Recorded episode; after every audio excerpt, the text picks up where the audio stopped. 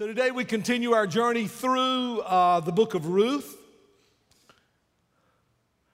Pastor, I have no notes. Help a sister out and prompt me a little more, please. Okay, I'll try my best, whoever you are. I brought those notes to the other campus. We must not have gotten them here. But let me tell you, these notes right here are sizzling hot, baby. I'm telling you right now. Next time, you might want to use a bigger font on that message. Just saying.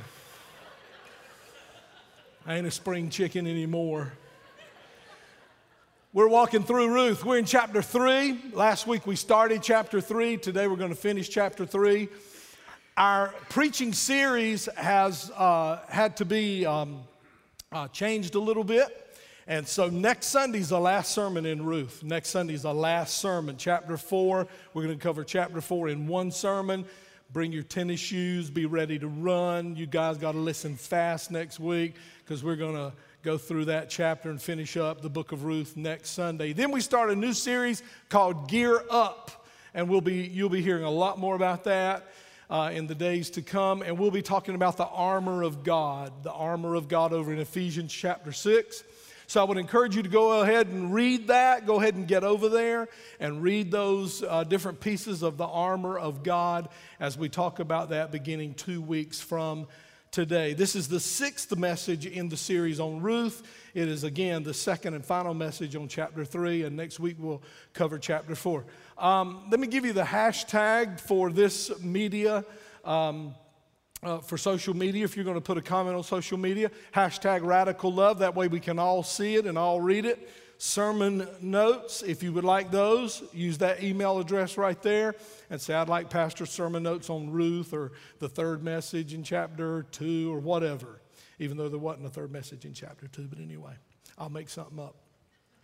Uh, the scene we have today is about steps that Naomi told Ruth to take. And Ruth is a picture of us, and Boaz is a picture of Jesus. And, and Ruth wants to have an intimate, close relationship with Boaz. As a matter of fact, she wants him to marry her. And so Naomi is giving Ruth advice on how to get close to Boaz.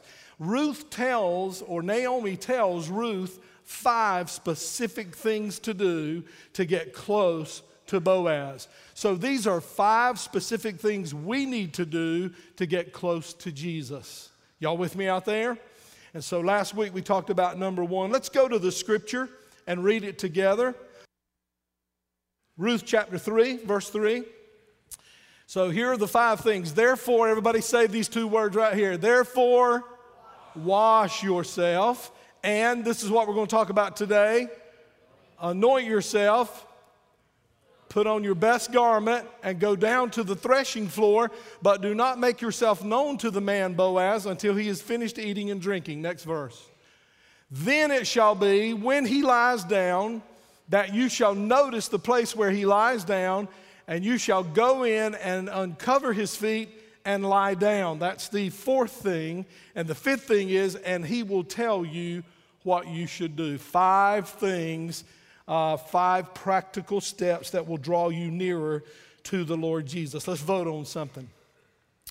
Who's for getting closer to Jesus? Who, who would say, I'm for that? I vote for that. I want that in my life. That's what we're talking about today. Ruth, if you want to get closer in your relationship with Boaz, if you want to marry him one day, here's what you need to do. Number one, wash yourself. And of course, in a practical sense, we know that in a very um, uh, human sense that, that anytime you want to get to know someone better, it's always better to bathe. Amen? Amen?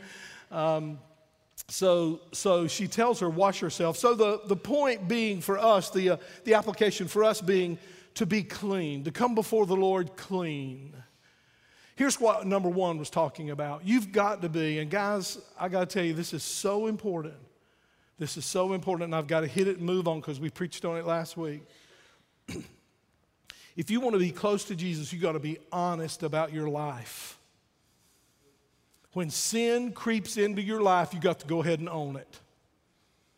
Don't hide it. Don't pretend it isn't there. Don't make excuses for it. Don't blame other people when sin comes into your life. And how many of you know Christians do sin? And when we sin, the best way, I'm, telling, I'm telling you, here's another name the young people will not recognize, but I will always preach on this guy, Barney Fife. And I love some Barney Fife theology because Barney said, when trouble comes, you got to nip it. Who remembers that? Oh man, don't even look at the color ones. The black and white, they're the only good ones. Can I get amen on that? I mean, when Barney left, they should have just shut the whole thing down. But Barney said, anybody with wisdom believes in bud nipping. I mean, that, that was his style. I paraphrase Barney today. But that's how you deal with sin when it creeps in your life.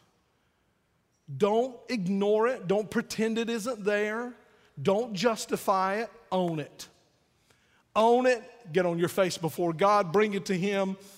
And He will apply the same cleansing blood to your life as a Christian to wash away that sin that He applied to you when you were born again initially, when you came to Him in the beginning. He will wash it out of your life because of the subtle nature of temptation. Temptation is very subtle. The enemy will never meet you in the middle of the road and put up his dukes and say, Let's go a couple of rounds. He's a terrorist.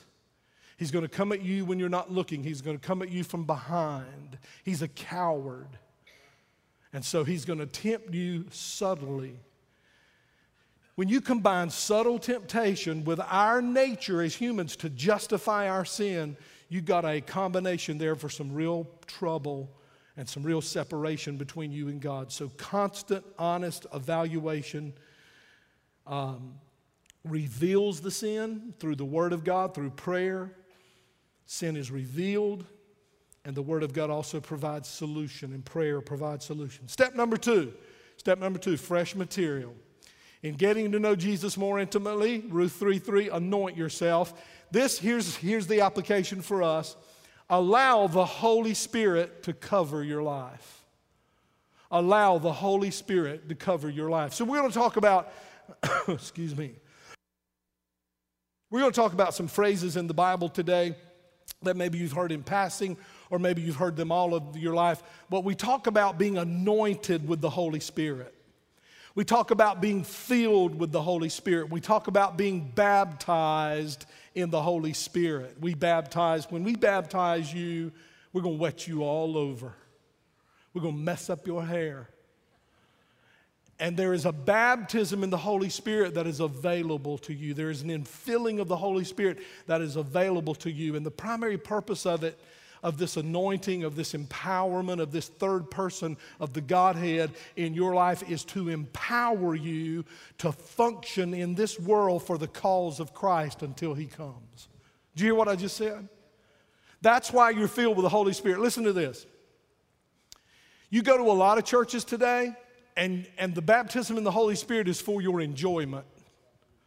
You just come to church and enjoy the Holy Spirit. Can I tell you that is not the primary reason of the baptism in the Holy Spirit? The primary reason of being filled with the Holy Spirit, anointed by the Holy Spirit, baptized in the Holy Spirit is not for your enjoyment, it is for your employment. It empowers you to do. It empowers you to serve. It empowers you to be Jesus to the people around you. You know, I noticed that um, she comes to Ruth and says, Hey, Ruth, you're all cleaned up now. You know, you washed yourself. Now break out that Chanel number five. Is that still a perfume? you remember, you know, the kids are in camp. Uh, y'all remember summer camp? I mean, I, am 59 years old almost. I will be in October, October 16th, and I wear a double bubba for those of you who are going to buy me something. But um, um, when I was in youth camp, when I was 13, 14 years old in youth camp, you know, bathing was not a primary, it was not a, a priority, but the cologne was. Y'all with me?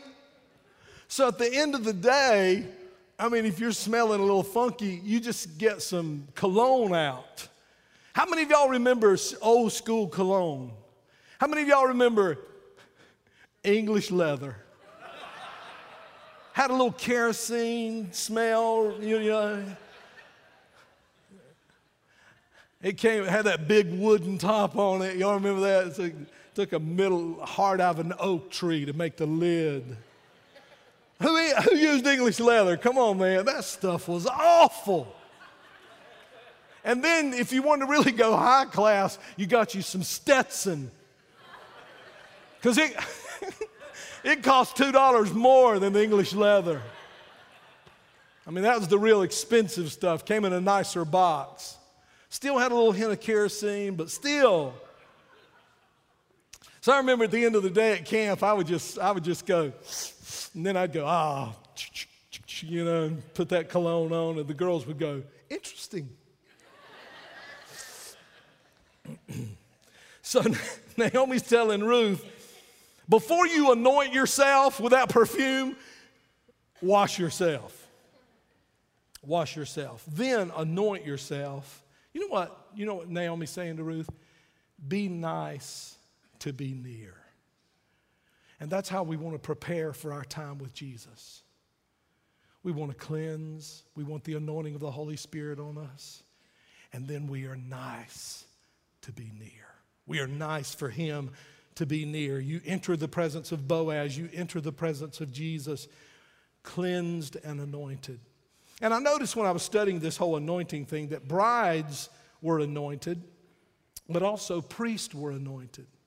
You know, the Bible tells us in the writings of Peter that now we are a royal priesthood. And if the priests needed anointing back then, then we need that anointing now. And the anointing back then for the priest was a picture of consecration.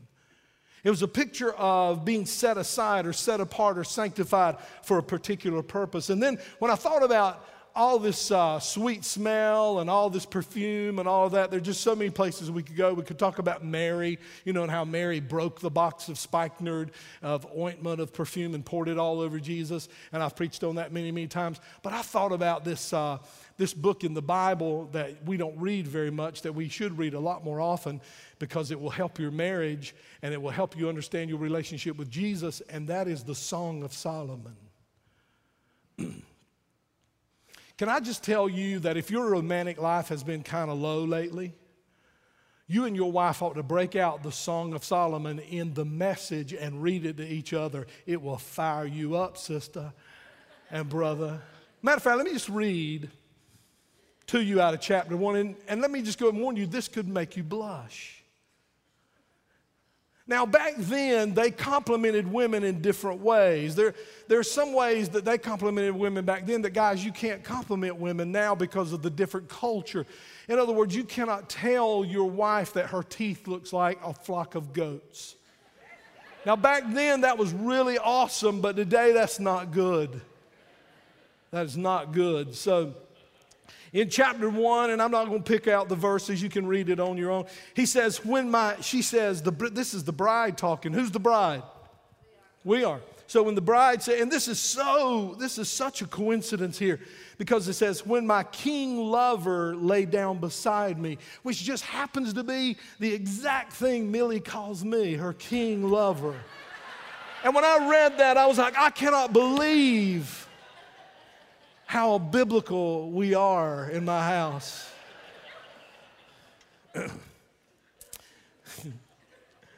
it gets worse. When my king lover lays down beside me, listen to the bride talking about herself. And who's the bride? My fragrance filled the room. Now, this next part I'm going to have to study a little bit. The head of my lover was a pouch of sweet myrrh. Anyway, there was some good smelling stuff going on there. My beloved is a bouquet of wildflowers picked just for me from the fields of Engedi. I don't even know what all that means, and it makes me want to kiss Millie right now. chapter 3, chapter 4, the groom is here, and how much the fragrance of your garments is like the fragrance of Lebanon, frag, uh, fragrant henna and spikenard and saffron and calamus and cinnamon. Now, all of those, I didn't know what any of those were until we got to cinnamon. And I love the way cinnamon smells. Cinnamon, cinnabon. Come on, amen. amen. Matter of fact, I really believe that Cinnabon is manna. I believe it's that manna. I believe, I believe there will be Cinnabons in heaven. Come on, can I get a witness? Thank God for airports and malls. Amen. You know, you get that Cinnabon, and then you get an extra thing of what? Icing on the side. Who's had Cinnabon? Man, where are the rest of you people at? You'll feel anointed when you have some Cinnabon. with all the trees of, listen to these, listen to these uh, smells. With all the trees of frankincense and myrrh. Where have we heard those before? At Christmas time. With aloes and aloes with all the chief spices. And you might be sitting here today, okay, oh, okay, Pastor, okay. So I know that I need to be cleansed. I know that it is the Word of God that cleanses me and obedience to the Word of God. It is the blood of Jesus that cleanses me. So I get the part about me being cleansed. So, Pastor, how do I get anointed? What gives me that sweet smelling fragrance for my bridegroom, Jesus? And, ladies and gentlemen, that is when you begin to pray and say, Fill me with the Holy Spirit baptize me in the Holy Spirit. Anoint me with the Holy Spirit. Do you see the picture here? Do you see the picture of the bride cleansed and the bride now uh, anointed with the sweet smelling fragrance coming into the presence of the groom Jesus, being nice to be near? This is how we get closer to God. Let me ask you a question. Let me ask you something. Last week I talked to you about praying, adding something to your prayer life, even if you didn't fully understand it. Do y'all remember that long word I gave you last week that I told you to begin to pray and ask God for it? What was it? Sanctification. Sanctify me, cleanse me.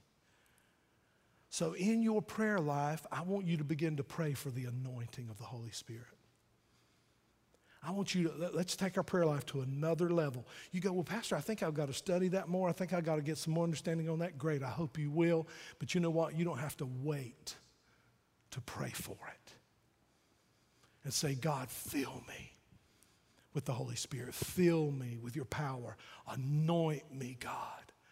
Because I want your power on me because I'm going to serve you in this world. And when I serve you, watch this, I want there to be a cutting edge to my service. How many of you know, how many of you have tried to minister out of the anointing? Some of you have been Christians for a long time. You've tried to minister without the anointing. I'll raise my hand, I have. I've tried to get up here and preach without it. I've tried to say, well, I didn't have time to pray this week and I didn't have time to seek God this week because I was really busy with a whole bunch of other stuff. So I just really, really studied and I got a really, really great sermon and I get up here and it falls flat because the anointing makes the difference.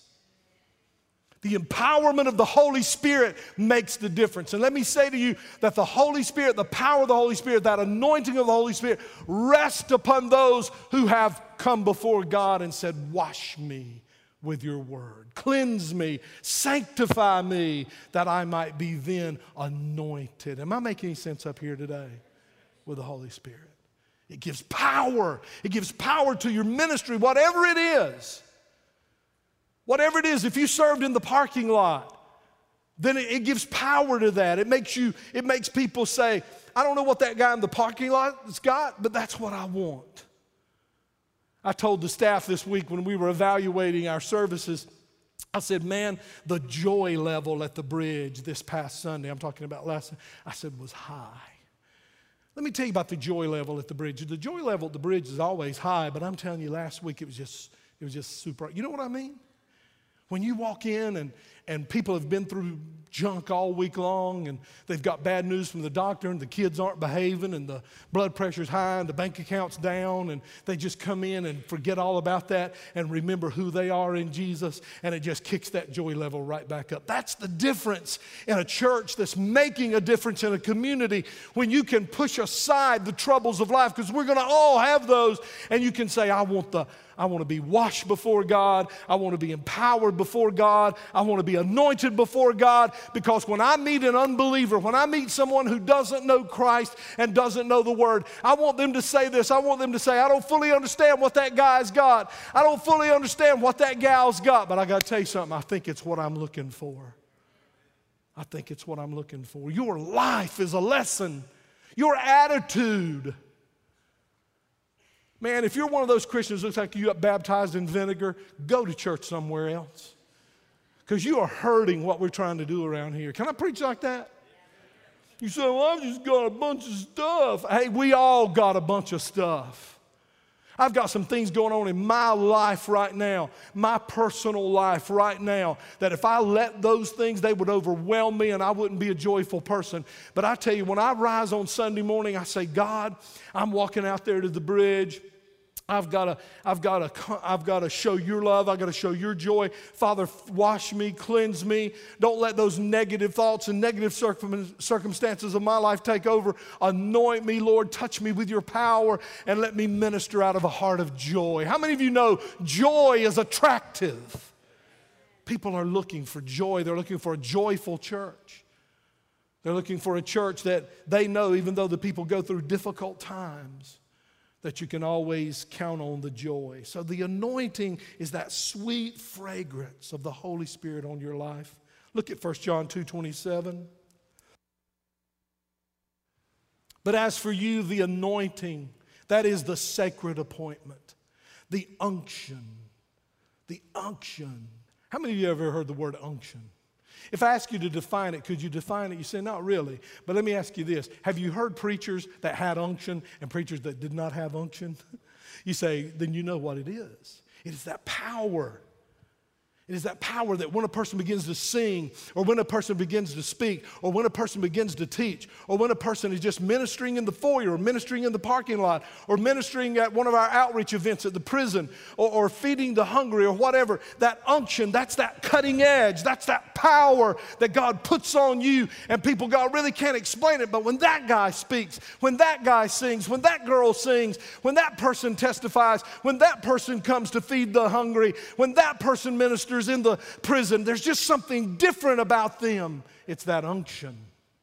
It isn't them, it's that Holy Spirit, it's that anointing. Y'all with me out there?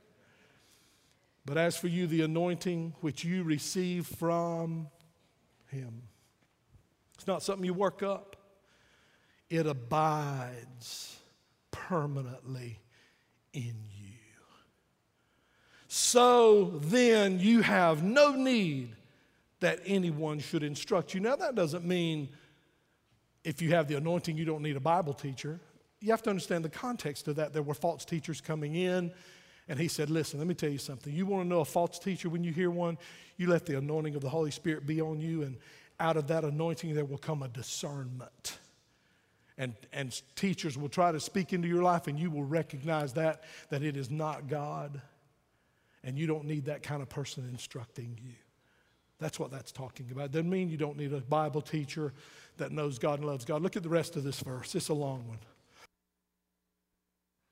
But just as his anointing, what? Teaches you concerning how much? And is true and is no falsehood, so you from him, so you must abide in. That means live in, never depart from him and, and what is our position in Him? Being rooted in Him, knit to Him, just as His anointing has taught you to do. Oh man, there's so much there I can't preach it. I got to move on. But you ought to order these notes and you ought to look that up and you ought to study that, break it down. The anointing is the presence of God, the power of God. When I'm cleansed by the precious blood of Jesus, when I'm anointed by the power of the Holy Spirit, then when I come before Jesus, here's what He does He goes, I like that. I like that. Farrell is washed. Farrell is anointed by my Holy Spirit. He's nice to be near. Are y'all with me? So important. This is so important. So important in your walk with God. The sweet fragrance of the Holy Spirit on our lives makes it pleasant for the bridegroom to be with us so that he might empower us and so he might meet our needs. Think about it. Your life can be a sweet smell to God,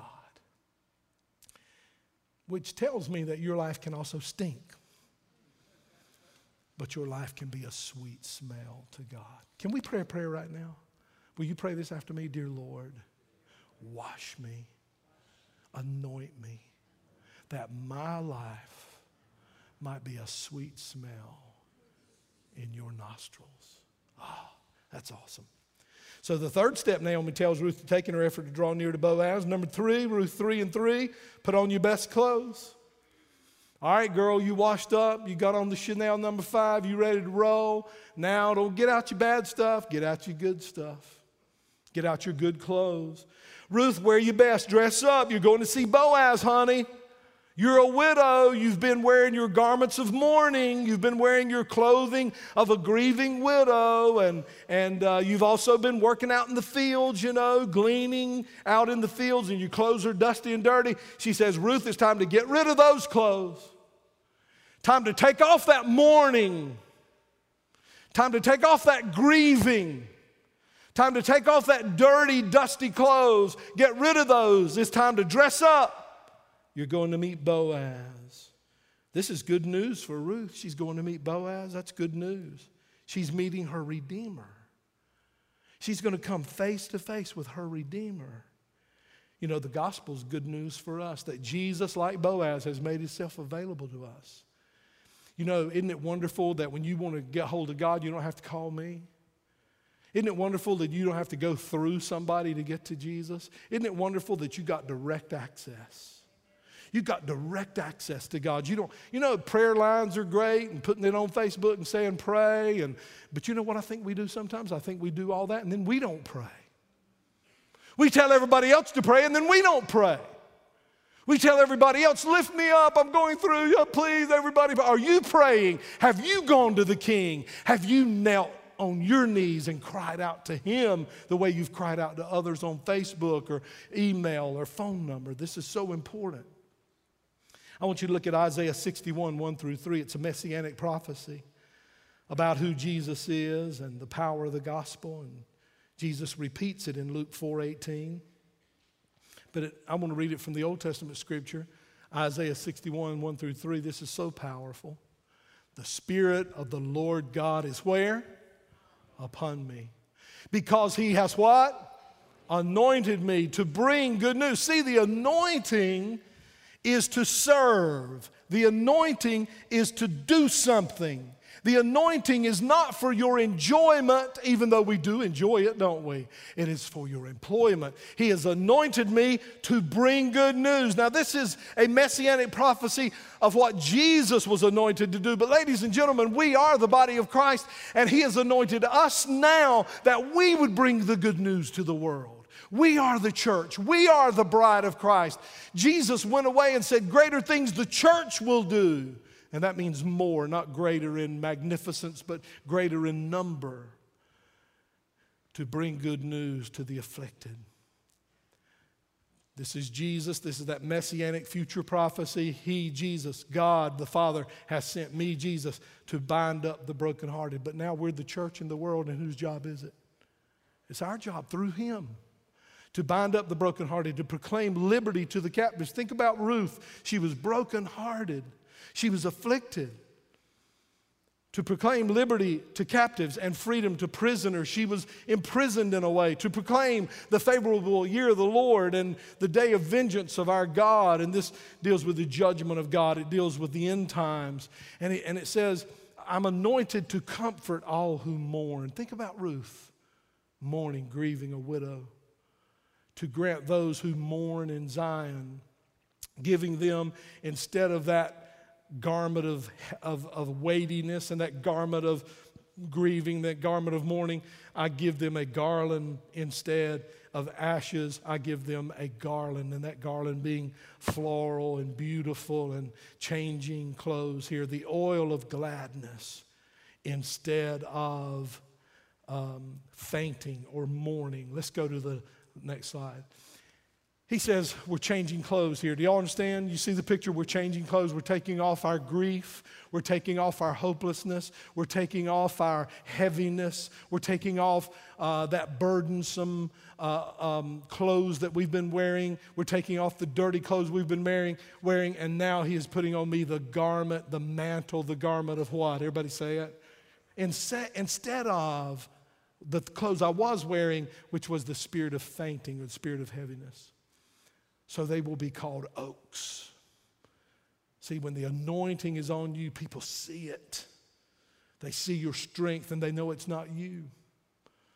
They're called oaks of righteousness, the planting of the Lord that he may be glorified. So much there, so much there we can't preach on, but you get the general idea. So she's telling Ruth to dress in preparation for meeting Boaz. She says, Ruth, put off your sorrow and put on beauty. Put off your mourning and put on joy. Put off your heaviness and put on the garment of praise. Let me ask you a question How are we to come before Jesus? Listen to me. How are we to come before Jesus? Can I, can I ask you to do something for me? If you want powerful services here at the bridge, take off the mourning and put on the praise before you walk in on a Sunday. You know, it's easy to wear those cloaks of burden and, and, and heaviness and, and fainting. God's saying, change clothes. You say, yeah, but the circumstances haven't changed. But you can change clothes without the circumstances changing. And it could be that when you change clothes, the circumstances will then change. So take off that, take off that mourning and put on joy. The Bible says we're to come before the Lord no matter what's going on in your life. We don't get to choose that. You know what? I, I know this is just for grown up boys and girls now, this is just for the mature people sitting here. But you don't get to come into God's presence whining and complaining. You say, yeah, but things are bad. I understand that.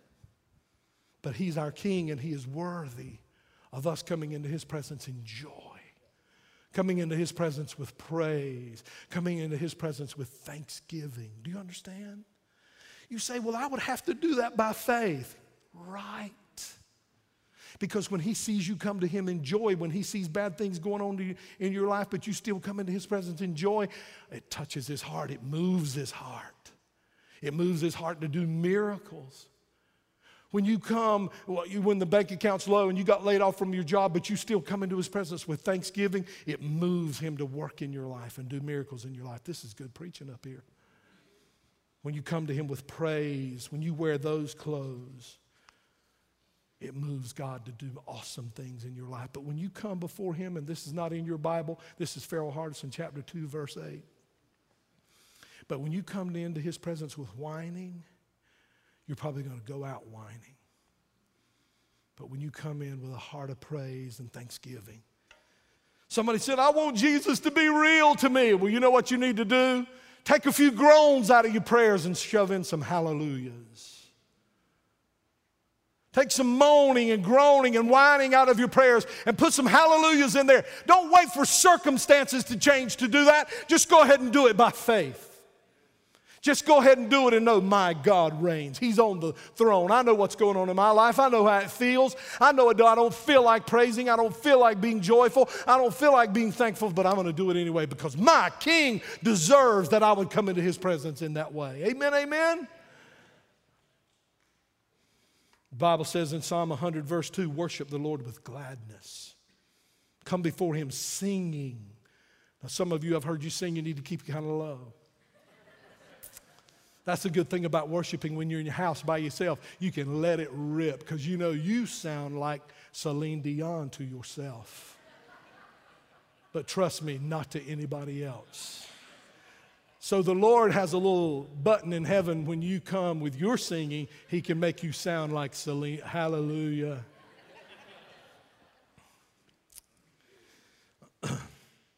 come before His presence with singing and joy. That's how we're to dress. Dress up in gladness, dress up in joy, dress up in singing. Where do I get these clothes, Pastor? Look at Isaiah 61. Let's jump down to verse 10. I will rejoice greatly in the Lord. My soul will exult in my God, for he has clothed me. That's where you get those clothes. See, it's not, you, you, know, sometimes you hear me on a Sunday morning, I'll be cutting up with people and I'll go, How do you feel? Fake it till you make it, man. Fake it till you make it. You don't have to fake it till you make it. He will dress you, He will change your clothes.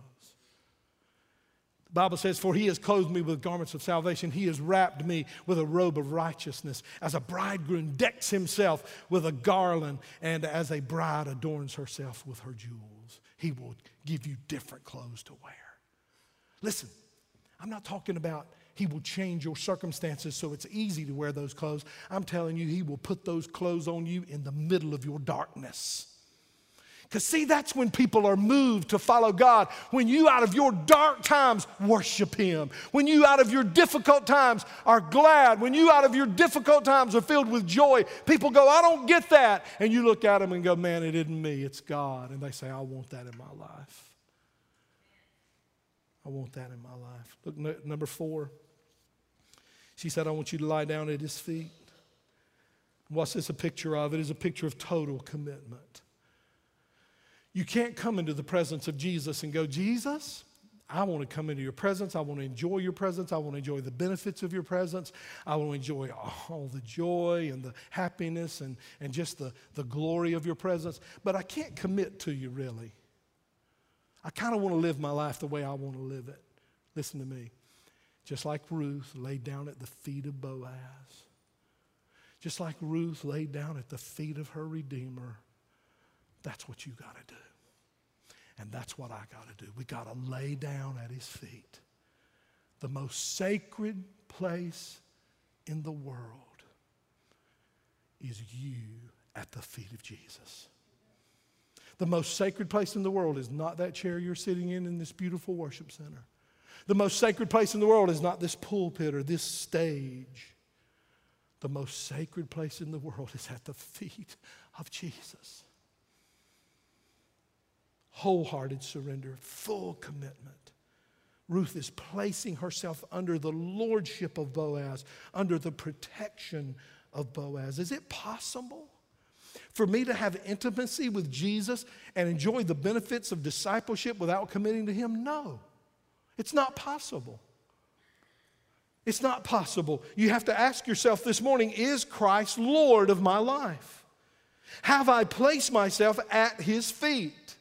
And it reminds me of Mary again. Mary was always at the feet of Jesus all through the New Testament. And if you'll notice and study her life, you will discover that Mary understood deep things that even his disciples didn't understand.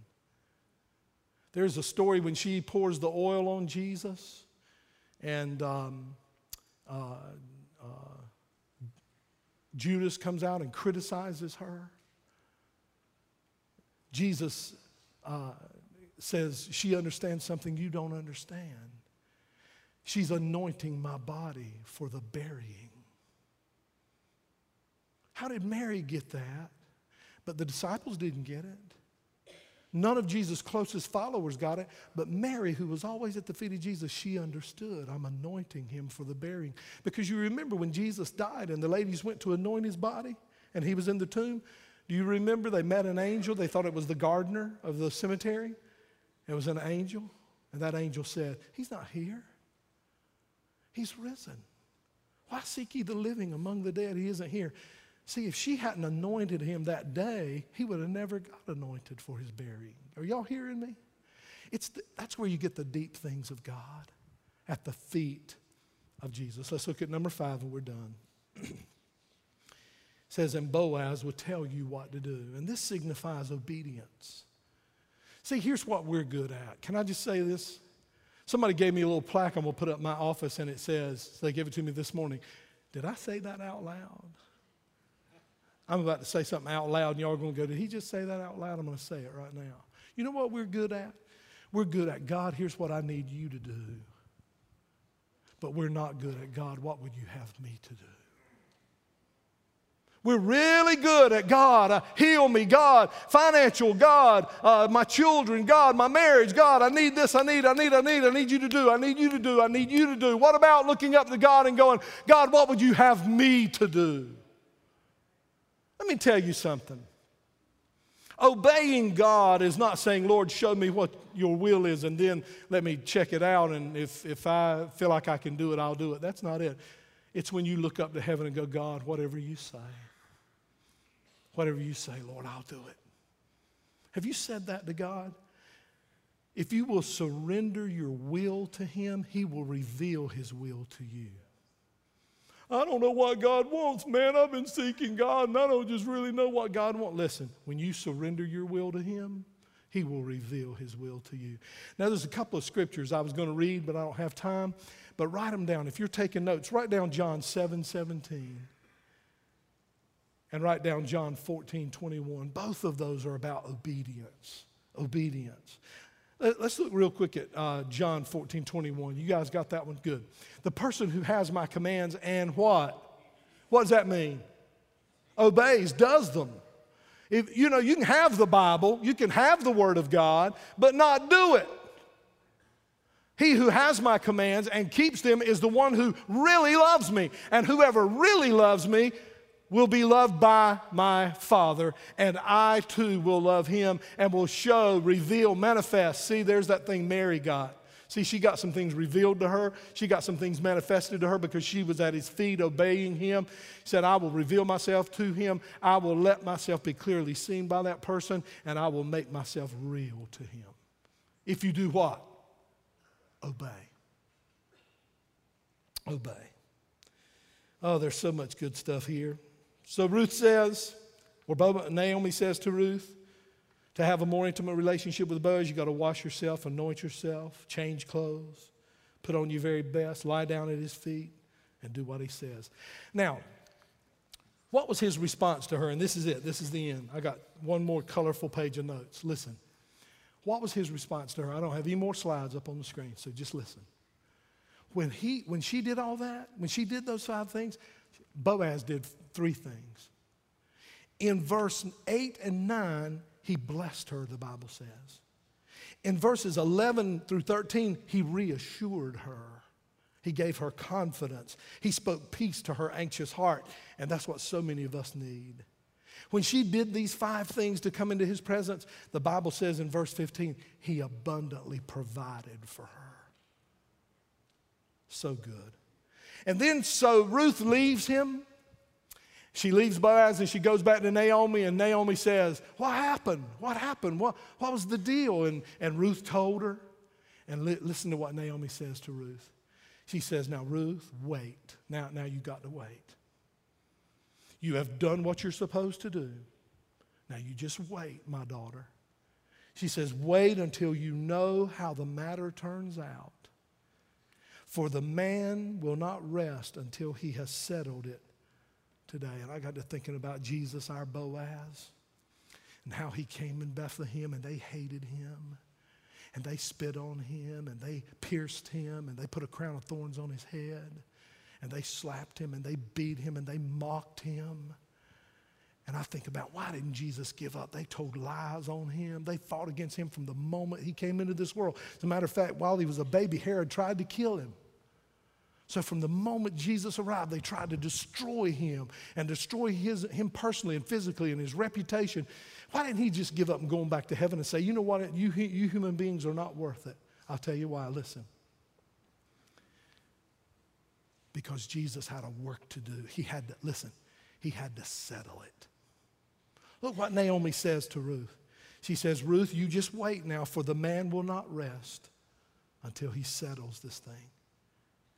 And I think about how Jesus stayed and how he stayed on the cross and how they said, If you're the Son of God, come down, boy. You know, I'd have wanted to come down and go, Lightning bolt for you, you know, nuke you, microwave. Not Jesus. Jesus stayed because he had to settle it.